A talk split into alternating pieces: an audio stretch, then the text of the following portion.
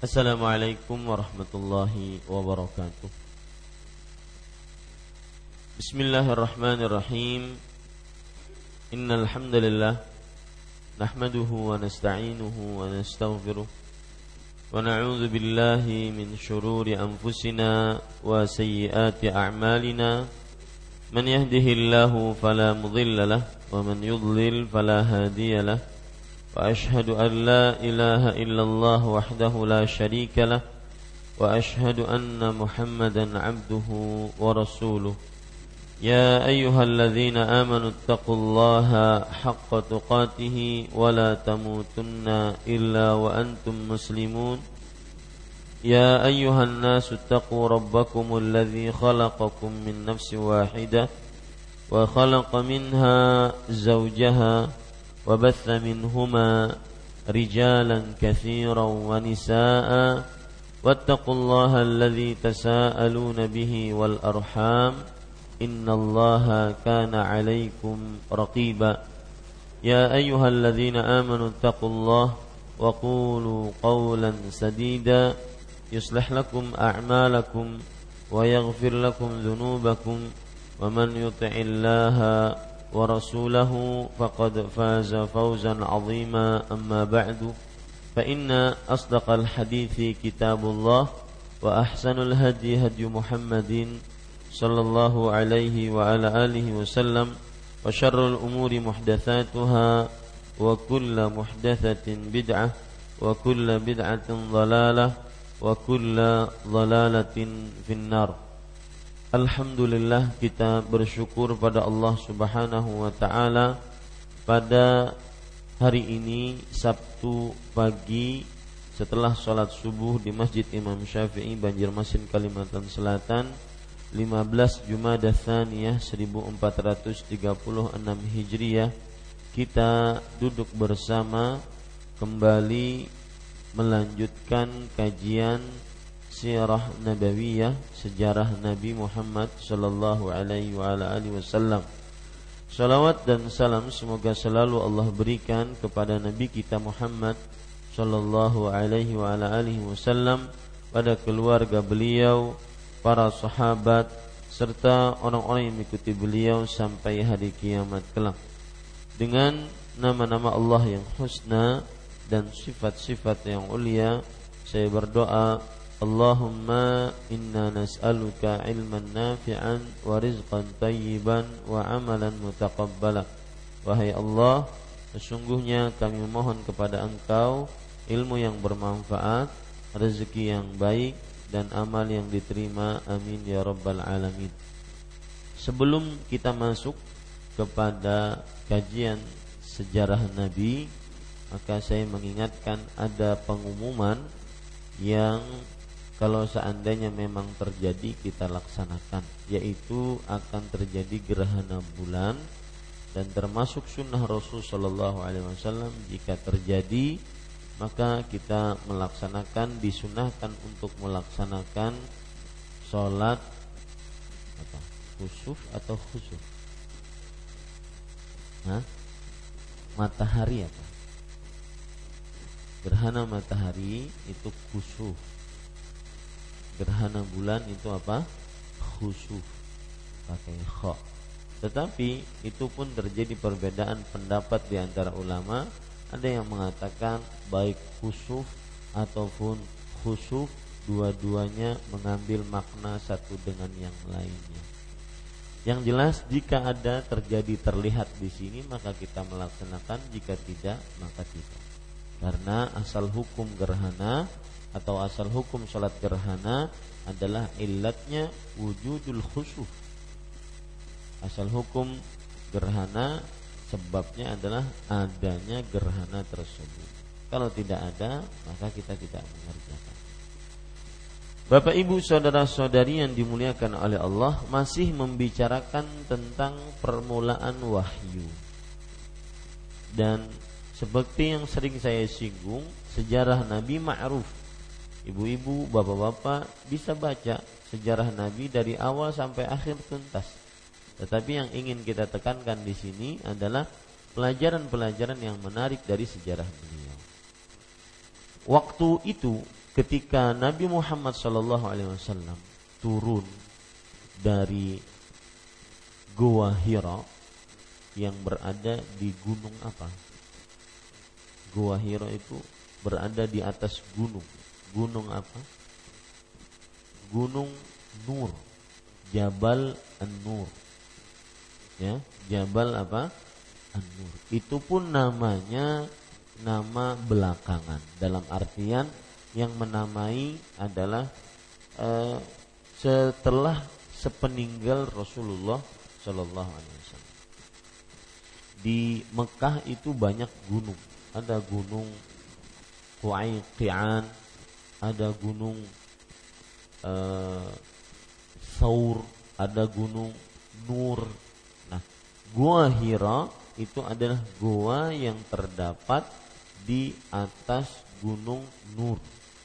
Di atas gunung Nur. Ketika Rasul Shallallahu Alaihi Wasallam mendapatkan wahyu, maka beliau pulang dalam keadaan yarjifu fuaduh. Hatinya bergetar keras. Kemudian beliau menemui istrinya dan beliau mengucapkan zammiluni zammiluni. Maka beliau mengucapkan selimuti aku selimuti aku. Kemudian Bapak Ibu saudara-saudari yang dimuliakan oleh Allah, di sini kemudian Khadijah radhiyallahu anha menenangkan menenangkan beliau dengan menyebutkan akhlak-akhlak baik di antara yang disebutkan oleh Khadijah radhiyallahu anha dan ini setelah Rasul sallallahu alaihi wasallam mengatakan kepada Khadijah istrinya laqad khasyitu ala nafsi wahai istriku sungguh aku takut terhadap diriku karena ini adalah sesuatu yang baru terjadi kepada beliau maka Khadijah menenangkan dengan berkata, "Kalla wallahi ma yukhzikallahu abadan." Tidak sama sekali. Wahai suamiku, Allah tidak akan selamanya menghinakanmu. Nah, ini yang jadi pelajaran. Allah Subhanahu wa taala selamanya tidak akan pernah menghinakanmu. Kemudian beliau menyebutkan sifat-sifat akhlak baik Rasulullah. Innaka latasilur rahim sesungguhnya engkau menyambung hubungan kerabat watahmilul kalla dan sesungguhnya engkau memberikan sedekah kepada orang lemah, anak yatim dan juga keluarga-keluarga yang membutuhkan. Wataksibul ma'dum engkau memberikan pemberian kepada orang-orang yang miskin. Wa tuqril dan memuliakan tamu. Wa tu'inu ala nawaibil haq dan sesungguhnya engkau me berakhlak baik. Ya berakhlak baik.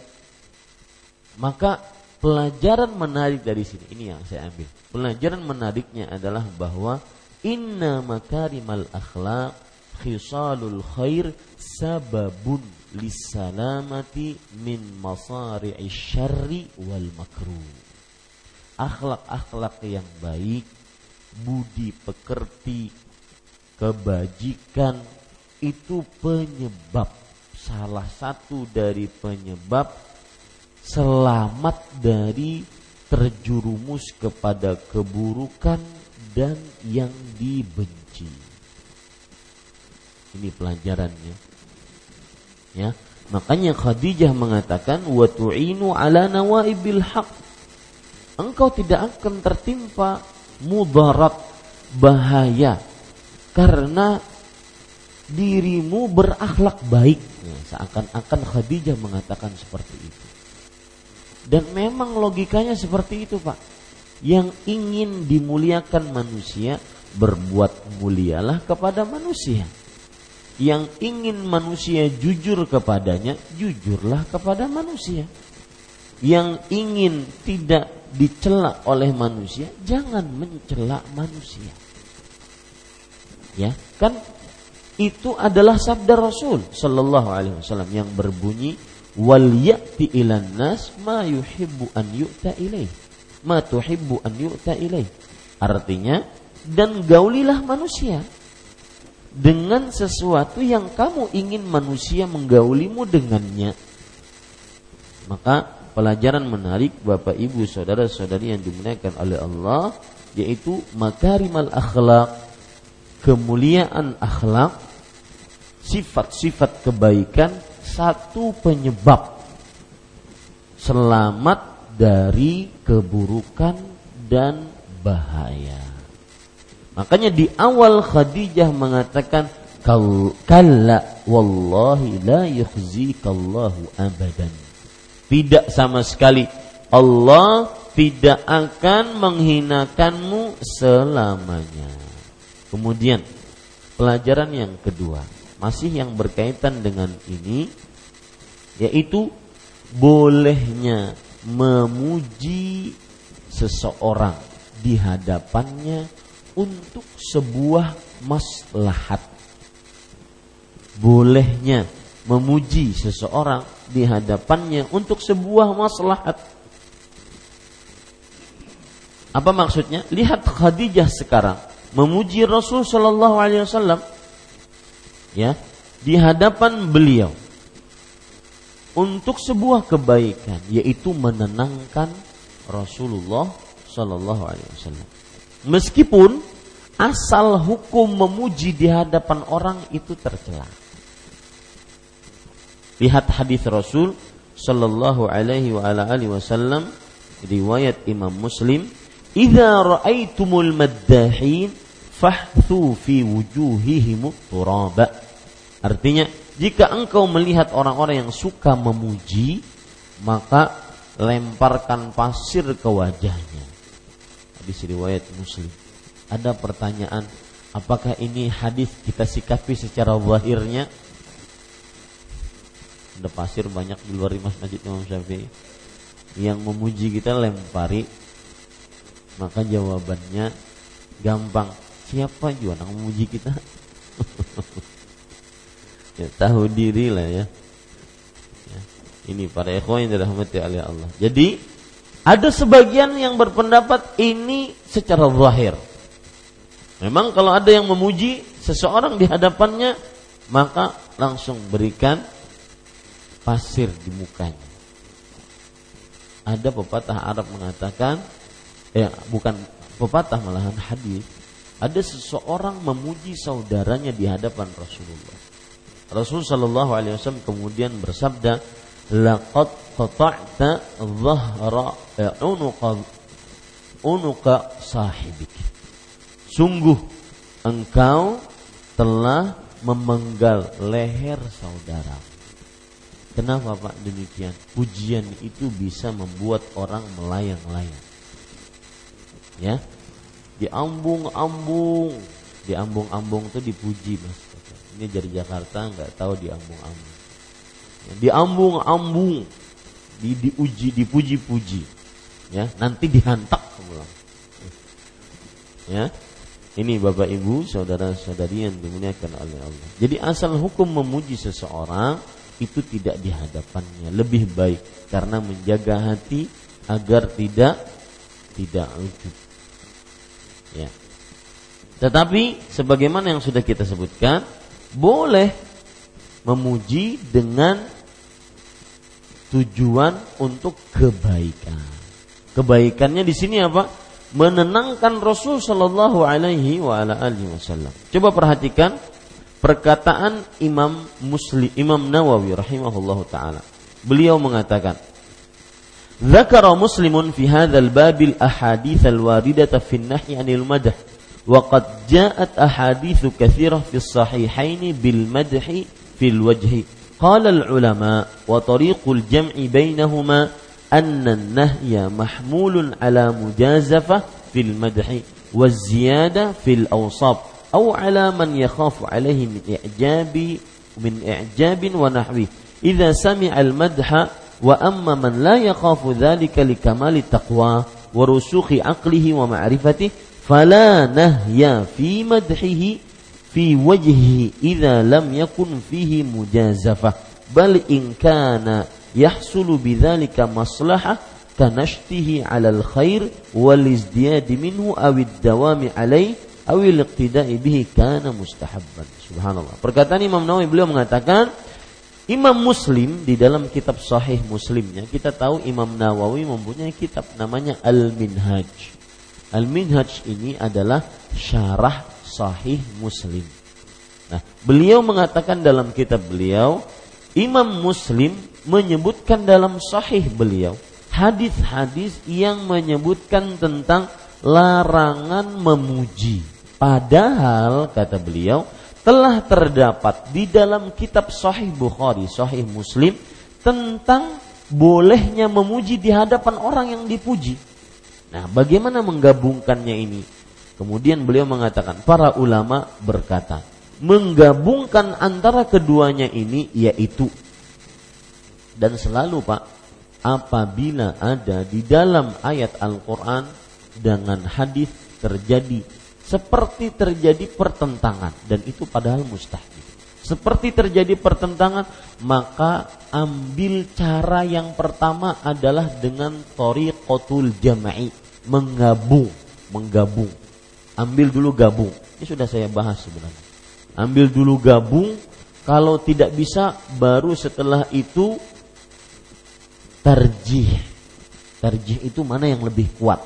Kalau nggak bisa, baru setelah itu memakai nasakh. Nasakh yaitu menghapus satu hukum dengan yang lainnya. Kalau bisa dihapus. Baik. Bapak Ibu, tapi yang paling utama digabung karena tidak mungkin firman Allah bertentangan dengan firman yang lain. Tidak mungkin firman Allah bertentangan dengan hadis. Tidak mungkin, mustahil. Hanya keterbatasan manusia yang memahaminya sehingga terlihat bertentangan. Makanya beliau mengatakan dan cara menggabungkan antara keduanya yaitu bahwa larangan memuji di hadapan seseorang itu bisa dimungkinkan karena terlalu berlebihan di dalam pujiannya. Jadi kalau Bapak ingin menulis apa yang ditulis terdapat permasalahan yaitu bolehnya memuji tetapi juga terdapat riwayat tidak boleh memuji bagaimana menggabungkannya. Nah begitu cara menulisnya. Ya. Menggabungkannya yaitu pujian yang dilarang adalah pujian yang terdapat di dalamnya terlalu berlebih-lebihan. Seperti pujian seseorang terhadap Rasulullah Shallallahu Alaihi Wasallam. Makanya sampai Nabi Muhammad SAW bersabda, "Qulu biqaulikum." Ya, ucapkanlah ucapan kalian. Ucapkanlah ucapan kalian apa saja. Puji aku dengan pujian kalian apa saja. Tetapi jangan terlalu berlebih-lebihan. Faqulu ana Abdullah wa rasuluh. Ucapkanlah aku hamba Allah dan rasulnya. Makanya tidak benar kalau ada eh, orang-orang uh, yang memuji Rasulullah terlalu berlebihan. Seperti misalkan perkataan wa min ulumika ilmu lauhi wal qalam. Termasuk ilmumu wahai Rasulullah ilmu pena dan juga takdir lauhul mahfud. Semua muslim sepakat bahwa tidak ada yang mengetahui akan lauhul mahfud yang tertulis di dalamnya kecuali siapa? Allah. Sampai malaikat pun tidak tahu. Nah, ketika kita ingin memuji Rasulullah, kemudian ada ucapan itu, itu berarti menunduk, meletakkan Rasulullah, memuji Rasulullah di atas kedudukan yang sudah ditentukan oleh Allah Subhanahu wa taala. Kemudian atau larangan yang dimaksud adalah larangan pujian yang dimaksud adalah untuk orang-orang yang ditakutkan kalau dipuji tidak tahu diri. Dipuji maka merasa ujub. Nah, ini yang dilarang. Pujian ini yang dilarang. Ya. Pujian ini yang dilarang. Jadi larangan cara menggabungkannya bagaimana? Ada larangan di, memuji di hadapan orangnya, ada memperbolehkan memuji di hadapan orangnya. Cara menggabungkannya bagaimana? Larangannya maksudnya adalah apa tadi? Lara, pujian yang terlalu berlebihan. Yang kedua, pujian yang menyebabkan menyebabkan orang yang dipuji apa? ujub. Ujub itu apa, Pak? Ujub itu pengertiannya adalah mempunyai merasa memiliki sesuatu yang tidak dimiliki oleh orang lain. Biasanya ujub itu dibarengi dengan sifat pamer. Pamer kepintaran, pamer hafalan, pamer keilmuan, ya, pamer kekayaan, pamer kecantikan, kegantengan, pamer kemewahan. Nah, ini ujub biasanya. Ya, ujub. Dan kadang mungkin orang pamer kebodohan kadang pamer kemiskinan ya, ujub biasanya dan ujub ini mempunyai apa? Du, eh, mempunyai eh, apa, ujub ini dianggap dosa besar. Lihat Rasulullah SAW bersabda salah muhlikat. Tiga hal yang membinasakan. Hawan muttaba wa syuhun muta' wa i'jabul mar'i bi nafsi.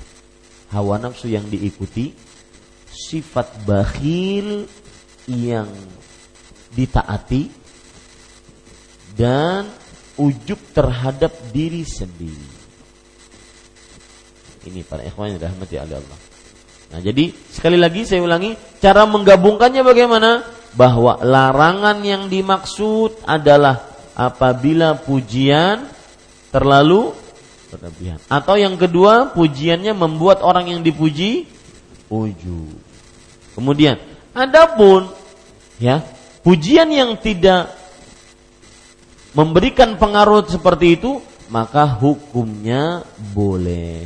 Ya, hukumnya boleh. Bahkan uh, Imam Nawawi mengatakan bahkan jika pujian tersebut terdapat faidah ini kalau orang kalau dipuji tambah semangat.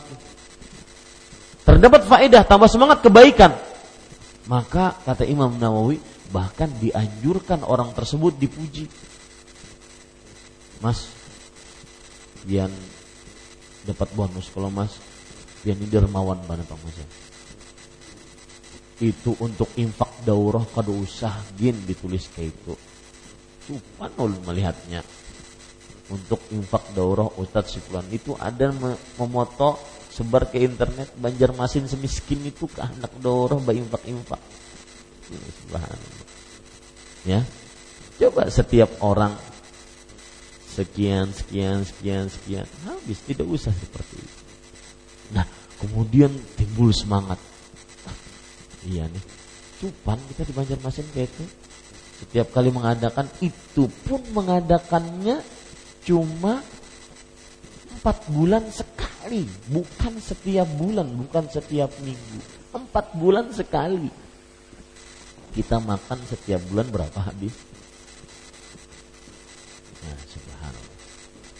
Ya. Pada tahu ini ulun sindiran kah kadang ini? Bujuran kah atau dalam lagi menerangkan ini kah? Nah, kalau seandainya dalam keadaan kita memuji kemudian timbul semangat, nah itu bahkan mustahab kata Imam Nawawi. Dianjurkan. Ya. Pian ini mas saya. Masya Allah.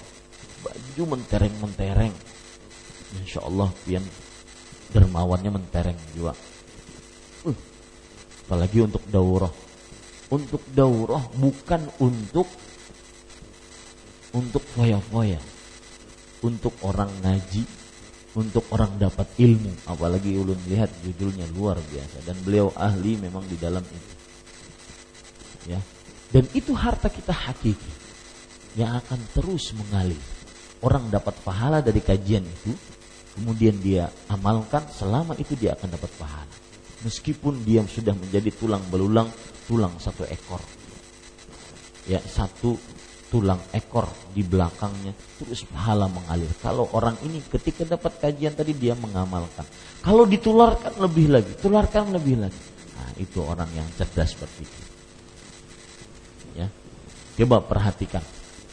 Saya beri contoh orang-orang yang cerdas berpikir tentang harta. Di Arab Saudi ada namanya eh, LSN Lembaga Swadaya Masyarakat. Tafrijul Kurubat. Namanya itu membebaskan kurubat membebaskan kesulitan-kesulitan tujuannya apa Pak? nyari orang-orang yang sulit hmm, subhanallah orang ini banyak pahalanya membuat orang yang asalnya sedih murung menjadi geriang gembira tertawa senang bersuka cita. Contoh, janda-janda, bukan yang kaya, janda-janda yang tua, banyak anak, ditinggal mati oleh suaminya. Atau ditinggal oleh suaminya masuk penjara. Siapa yang mau membiayai janda-janda ini? Tidak mesti harus dinikahi Mas Bahtiar Iya, dari tadi senyum-senyum aja si Din Tidak mesti harus dinikah, dibiayai. Siapa itu? Maka dicarilah muhsinin, muhsinin. Tujuannya cuma ingin menggembirakan sang janda ini.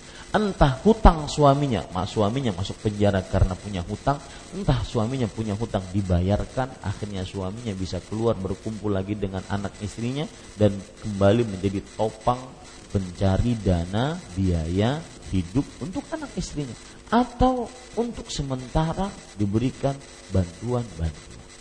Alangkah indahnya membuat orang senang. Lebih daripada itu alangkah indahnya membuat orang bisa beribadah dengan baik kepada Allah tatkala mendengar ilmu-ilmu. Ya, maka saya mohon itu dicabut. Tidak pantas kita melakukan seperti itu.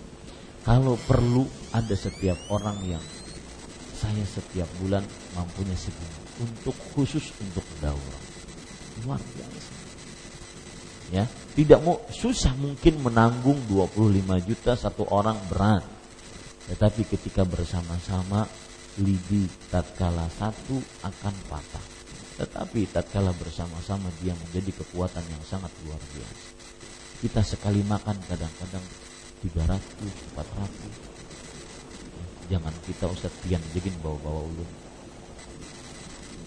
maksudnya sebagian orang kadang mau memakai kita mungkin salah jangan bawa-bawa orang atau sebagian orang gitu ya beli baju kadang mau yang 100 ribuan ada yang 400 500 beli baju coba itu satu baju kita sisihkan. Tanpa kita seperti itu, bahkan ada kadang-kadang setiap empat bulan kah kajiannya? Oh ya, setiap empat bulan. Tapi kalau begitu saya akan setiap empat bulan saya mengalihkan harta saya untuk itu. Tidak mesti harus ditanggung semua, tapi ketika bersama-sama luar biasa. Maka apalagi kemarin saya tanda tangan proposal, proposal, ya. Jumlah segitu harus pakai proposal. Itu bukan masjid Imam Syafi'i. Masjid Imam Syafi'i tidak perlu untuk yang seperti itu. Kemudian contoh yang lain orang yang cerdas dengan hartanya. Misalkan menolong orang-orang yang mau menikah. Ini subhanallah. Banyak pahalanya. Tatkala menolong orang mau menikah sudah jadi pernikahan selama dia berhubungan dia dapat pahala sedekah. Ya ongkang-ongkang di rumah dapat pahala sedekah. Bukankah Rasul Shallallahu Alaihi Wasallam bersabda, "Wa fi ahadikum sadaqah." Artinya dalam hubungan badan seseorang terdapat sedekah. Yang membiayai itu mendapatkan pahala. Ini orang-orang yang bukan hanya sekedar bersedekah, tetapi bagaimana sedekah tersebut sangat bermanfaat untuk kaum muslimin.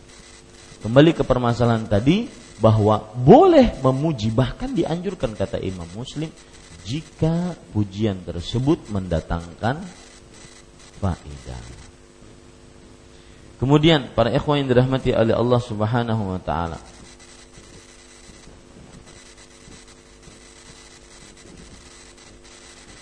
Ketika Rasul Shallallahu Alaihi Wasallam habis itu ngadu kepada istrinya Khadijah bintu Khuwailid, maka Khadijah membawa kepada pamannya siapa? Waraqah bin Naufal. Waraqah bin Naufal. Bapak Ibu saudara-saudari yang dimuliakan oleh Allah, di sini terdapat pelajaran menarik. Ketika Waraqah bukan Warakah. Waraqah. Ya, Warakah itu orang mana kita tahu? Waraqah Ya. Beliau mengatakan, "Lam ya'ti rajulun qattu bimithli ma ji'ta bihi illa udi." Artinya tidak pernah seseorang datang dengan apa yang seperti kamu bawa kecuali akan dimusuhi. Ini perkataan Waraq. Kemudian dalam riwayat yang lain, riwayat Sahih Bukhari, illa udhi kecuali akan disakiti. Maka pelajaran menariknya bahwasanya anna da'iyah ilallah subhanahu wa ta'ala la budda an yuwajih a'da'a indama yazu yuzawilu amal dakwah bahwa orang yang berdakwah kepada Allah pasti akan mendapati gangguan, rintangan, bahkan intimidasi. Tatkala dia berdakwah kepada Allah Subhanahu wa taala. Kenapa? Karena Kata-kata tadi lam ya'ti rajulun qat tidak pernah seseorang sama sekali datang dengan membawa seperti apa yang kamu bawa kecuali akan dimusuhi akan disakiti. Maka yang mengikuti Rasulullah mendakwahkan agama yang benar ini pasti seperti itu. Dan pewaris-pewaris Rasulullah bukan orang yang memiliki emas dan harta, tetapi pewaris Rasulullah adalah orang yang memiliki ilmu dan mendakwahkan ilmunya. Ini para ikhwan yang dirahmati oleh Allah Subhanahu wa taala. Ini dikuatkan dengan beberapa dalil dari Al-Qur'an. Surat Al-Furqan ayat 31. Wa kadzalika ja'alna likulli nabiyyin aduwan minal mujrimin. Wa kafa bi rabbika hadiyan wa nasira. Demikianlah telah kami jadikan untuk setiap nabi musuh dari orang-orang yang berdosa. Dan cukup Robmu sebagai pemberi petunjuk dan sebagai pemberi kemenangan. Pak, di zaman sekarang, terutama di negara kita, ini ayat-ayat yang seperti ini sangat melegakan hati. Ya, sangat melegakan hati. Saya tidak mau bawa berita-berita luar masuk ke dalam masjid. Cuma saya ingin memberitahu, mungkin ada kaum muslim di zaman sekarang yang tertindas. Jangan di luar kita. Umat muslim terbesar kelakuan-kelakuan kita sudah dibatasi. Timbul di tengah masyarakat Islamofobia. Artinya yang melaksanakan syariat Islam dibenci. Yang jenggotan dianggap teroris. Yang berjibab besar dianggap istri teroris. yang celana di atas dua mata kaki itu mereka berhasil. Tidak mengapa. Silahkan Anda berhasil, maka pegang ayat ini. Wa kafa bi rabbika hadiyan wa. Cukup Robmu sebagai pemberi petunjuk dan pemberi pertolongan. Jangan jangan terlalu gusar Pak dengan agama ini. Bukankah Rasul SAW bersabda, "Al-Islam ya'lu wa la yu'la." Islam itu tinggi dan tidak ada yang meningginya. Itu sudah janji Allah dan Rasulnya. Nah, sekarang Ustadz kalau begitu tugas kita bagaimana? Masa kita ongkang-ongkang saja? Misalkan situs-situs Islam yang sering kita ambil ilmu sekarang diblokir disangka dengan sangkaan yang keji, tuduhan-tuduhan yang tidak mengena. Bagaimana sikap kita? Perhatikan. Sikapnya yang ditunjukkan dalam Al-Quran. Makanya saya sering menghadap, mengatakan Pak, kita itu penuntut ilmu, bukan penuntut politik. Tahu berita, tapi jangan sampai menyibukkan kita. Ustaz bagaimana? Ya belajar akidah dulu yang benar. Sholat dulu yang benar. Ya, baru Nanti itu ada urusan tersendiri orang-orang yang kompeten di dalamnya. Kita diperintahkan untuk beribadah kepada Allah dengan baik dan benar dengan ilmu yang didasari dari Al-Quran dan Sunnah yang dipahami oleh para salafus salih. Jangan terlalu mencari menjadi uh, pelajar politik sedikit-sedikit ada kejadian seperti terombang ambing, ombang ambing seakan-akan pemikir Islam. Ya, bukan. Yang kita lakukan adalah mencetak para ulama yang mumpuni dengan ilmunya. Kita butuh para ulama banyak. Makanya Bapak Ibu saudara-saudari eh, tahu berita boleh, tetapi jangan sampai menyembuhkan diri dari menuntut ilmu. Ya, ke mana-mana dibawa permasalahan seperti itu. Eh, di tengah tukang becak di bawah itu, di tengah tukang ojek bawah itu, di tengah pasar ya itu juga dibicarakan. Tuntut ilmu. Apa yang kita kerjakan kalau begitu? Kalau sudah datang yang seperti ini, ya umat Islam terbesar di di dunia, tetapi susah untuk menjalankan syariatnya. Gara-gara makar orang-orang yang munafik ataupun orang-orang kafir. Maka bagaimana? Lihat Rasul Shallallahu Alaihi Wasallam diberikan saran oleh Allah. Walaqad na'lamu annahu yadhiqu sadruka bima yaqulu. Fasabbih bihamdi rabbika wa kum minas sajidin. Lihat surat Al-Hijr ayat 97 98. Sungguh kami telah mengetahui bahwa hatimu sempit dengan apa yang mereka ucapkan. Sedih, Rasulullah sedih dengan apa yang mereka ucapkan. Disebut majnun, disebut sahir, disebut mashur, disebut syair, disebut macam-macam. Sedih dengan apa yang mereka ucapkan. Tetapi apa kata Allah? Kalau kami sanggup mengetahui, kami Allah mengetahui keadaan umat Islam di Indonesia bagaimana sekarang tersempitkan dengan berbagai macam gerak. Jangan-jangan nanti, jangan-jangan nih, majlis-majlis seperti ini nggak boleh. Karena teroris katanya. Jangan-jangan nanti pengiriman-pengiriman buku dari negara-negara yang asal muasalnya Islam di situ tidak boleh. Karena menganggap bahwasanya itu teroris. Itu mungkin bisa saja terjadi. Maka kapan itu terjadi? Walaqad na'lamu annahu yadhiqu sadruka bima yaqulun. Artinya, sungguh kami telah mengetahui bahwasanya hatimu sempit, perasaanmu sedih, resah, gelisah terhadap apa yang mereka ucapkan. Tapi apa yang kita lakukan? Fasabbih bihamdi rabbik wa kum sajidin. Salatlah. Puji Rabbmu. Dan jadilah termasuk orang-orang yang sujud. Artinya apa? Banyaki ibadah. Dalam keadaan seperti ini, apa? Banyaki ibadah. Dan itu yang disebutkan oleh Rasulullah SAW dalam hadis Al-ibadatu fil harji kahijratin ilayya. Beribadah tatkala genting, jangan ikut masuk ke gentingannya. Banyak ke ibadah. Maka itu seperti orang berhijrah kepadaku. Hijrah itu penuh ketetapan hati, meninggalkan anak, istri, harta ke tempat yang kita tidak tahu kita tinggal di mana. Ketetapan hati. Makanya disebutkan kehijratin ilayya. Kemudian dalil yang lain, badiru bil a'mal fitanan qaqita'il lailil mudhlim yusbihu ar-rajulu mu'minan wa yumsi kafiran wa yumsi mu'minan wa yusbihu kafiran yabi'u dinahu bi'aradin minad dunya. Bersegera kalian beramal, sibukkan dengan amal.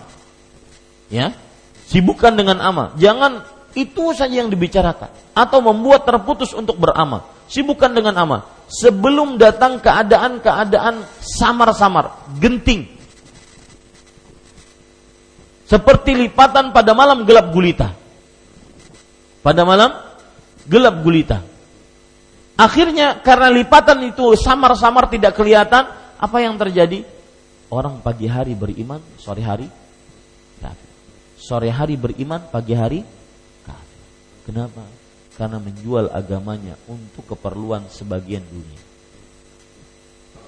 Ya, maka Bapak Ibu, kalau ada yang berkata, "Uh, teganya ya, kok begitu? Teganya ya, kok begitu?" Ya itulah.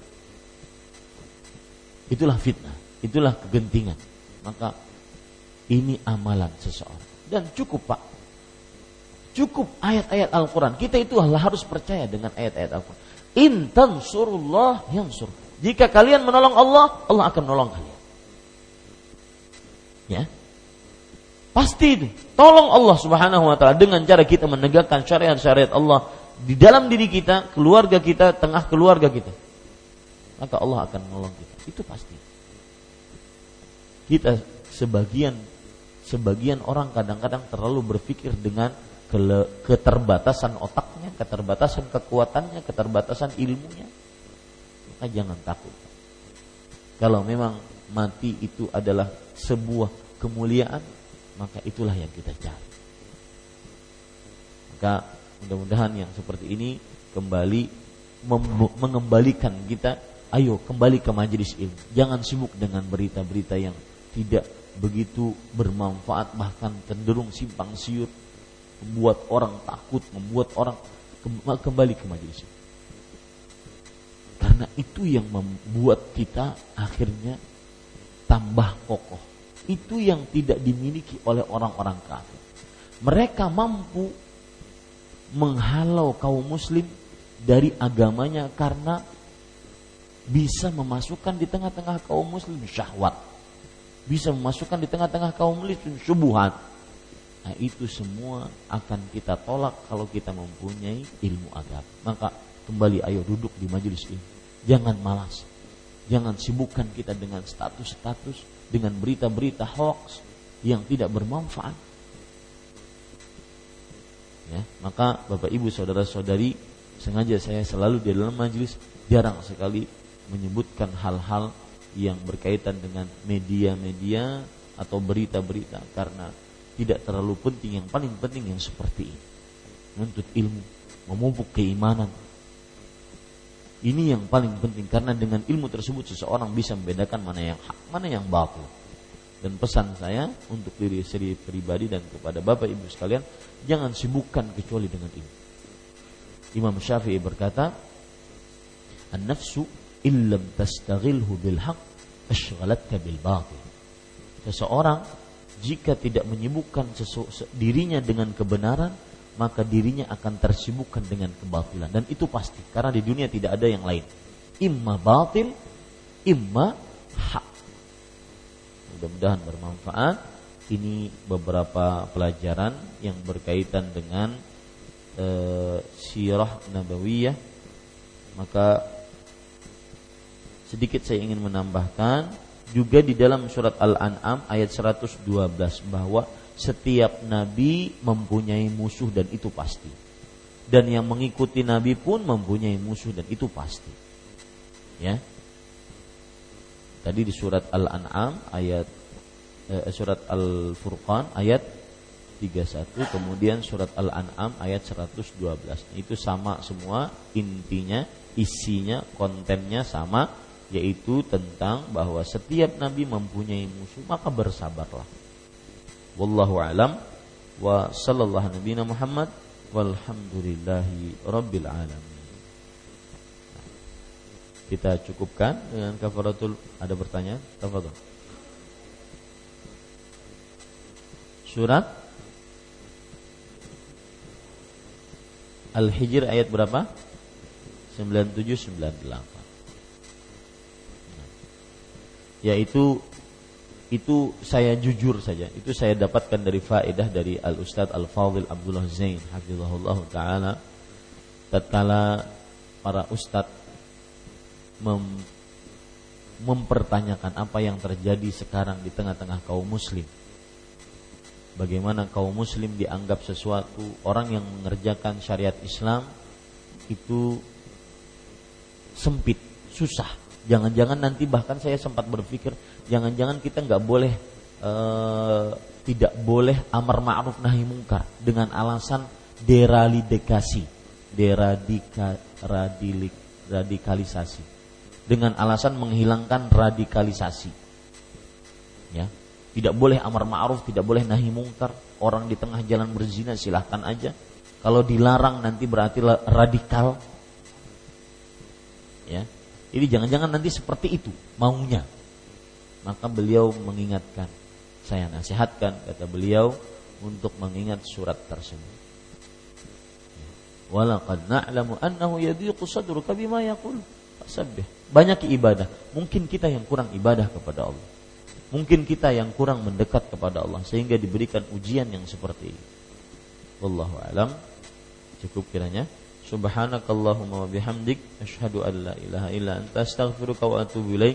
Wassalamualaikum warahmatullahi wabarakatuh.